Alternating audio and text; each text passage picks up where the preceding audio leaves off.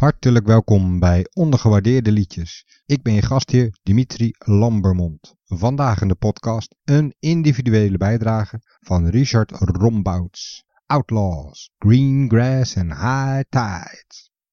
Freebird. Vrijwel iedereen kent dit epische nummer van Lynyrd Skynyrd van hun debuutalbum Pronounced Leonard Skinner uit 1973. Ik heb het album een jaar later gekocht op aanraden van de verkoper in de lokale platenzaak en ik durf te stellen dat de B-kant van de LP wekenlang op mijn pick-up heeft gelegen en niet om stof te vangen.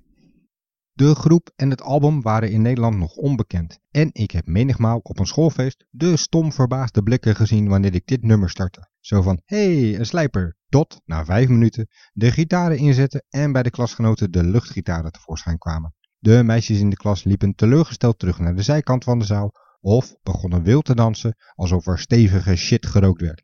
Niet dat we verder kwamen dan een lullig sigaretje, want de leraar stond op de loer.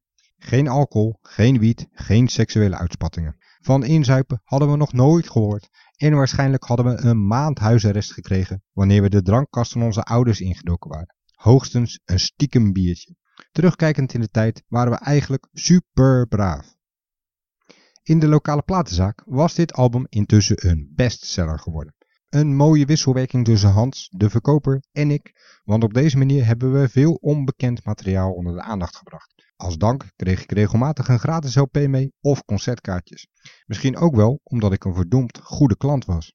Tussen mijn 13e en 23e heb ik duizenden spaar, verjaars en zuurverdiende guldens daarin geruild voor zwart vinyl.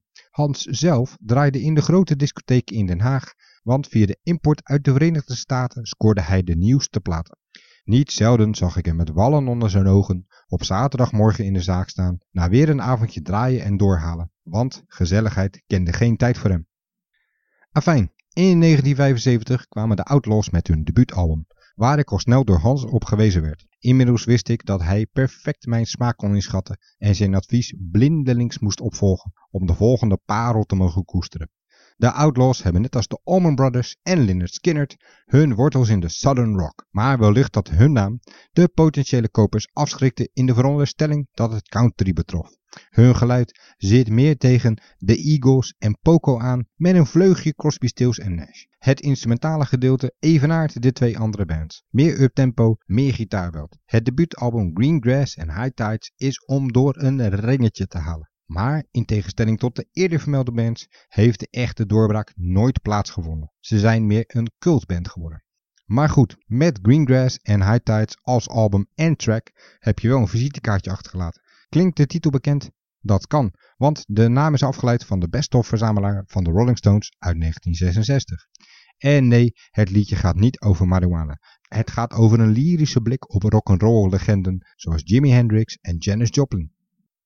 Zanger Yugi Thomason, a lot of it is just sort of a collage of words that really don't have all that much to do with anything. They just fit and sounded right. But I have to say it's one of my favorite lyrics. My songwriting is more Steinbeck, really rooted in accuracy and reality. This is definitely Alice in Wonderland. It's the whole white rabbit. It's sort of like one of those magic lyrical moments that will forever be mysteriously unclearly conceived.